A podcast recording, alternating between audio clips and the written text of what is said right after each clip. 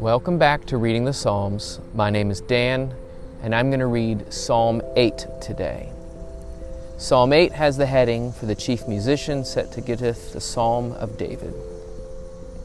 O Lord, our Lord, how excellent is thy name in all the earth, who hast set thy glory upon the heavens. Out of the mouth of babes and sucklings hast thou established strength because of thine adversaries, that thou mightest still the enemy and the avenger.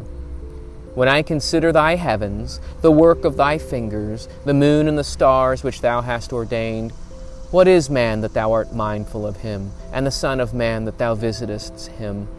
For thou hast made him but little lower than God, and crownest him with glory and honor. Thou madest him to have dominion over all the works of thy hands. Thou hast put all things under his feet, all sheep and oxen, yea, and the beasts of the field, the fowl of the air, and the fish of the sea whatsoever passes through the paths of the seas. O Lord, our Lord, how excellent is thy name in all the earth. The Lord's excellence is praised and on full display in this psalm. His great works of creation and sustaining are lifted up as feats to show his glory, glory rising even to the heavens in which he sits. While his majesty and glory reaches great heights, it is even in the little and the lowly that we his, see his magnificence manifested. Little children and infants, the glory and wonder of loving and happy parents, show just how strong and faithful is our God. He set our earth, a spinning sphere, to travel through our solar system. He established seasons and systems to sustain life, massive monuments to His eminence. Yet He is mindful of the small lives held within our hands he is mindful of you and I. He hears our prayer and gives life.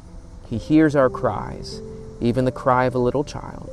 We are not mighty in and of ourselves, but His mindfulness is a blessing upon all the great blessings He's already given life, lands, plants, animals, hearts to love, and eyes to see are among His gifts.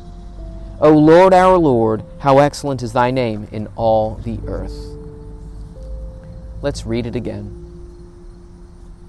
O Lord, our Lord, how excellent is thy name in all the earth, who has set the glory upon the heavens. Out of the mouth of babes and sucklings hast thou established strength because of thine adversaries, that thou mightest still the enemy and the avenger.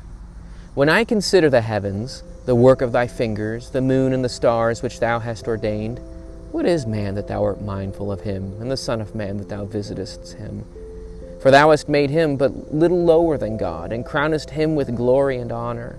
Thou madest him to have dominion over the works of thy hands. Thou hast put all things under his feet, all sheep and oxen, yea, and the beasts of the field, the fowls of the air, and the fish of the sea, whatsoever passes through the paths of the seas. O Lord, our Lord, how excellent is thy name in all the earth.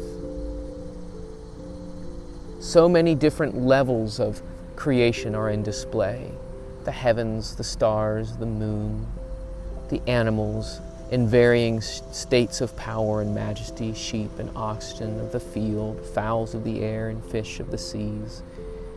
And here we are, simple man, made in the image of God, made in God's glory to have a taste of God's glory, so that we might aspire not to be gods but might aspire to love God and to be with God.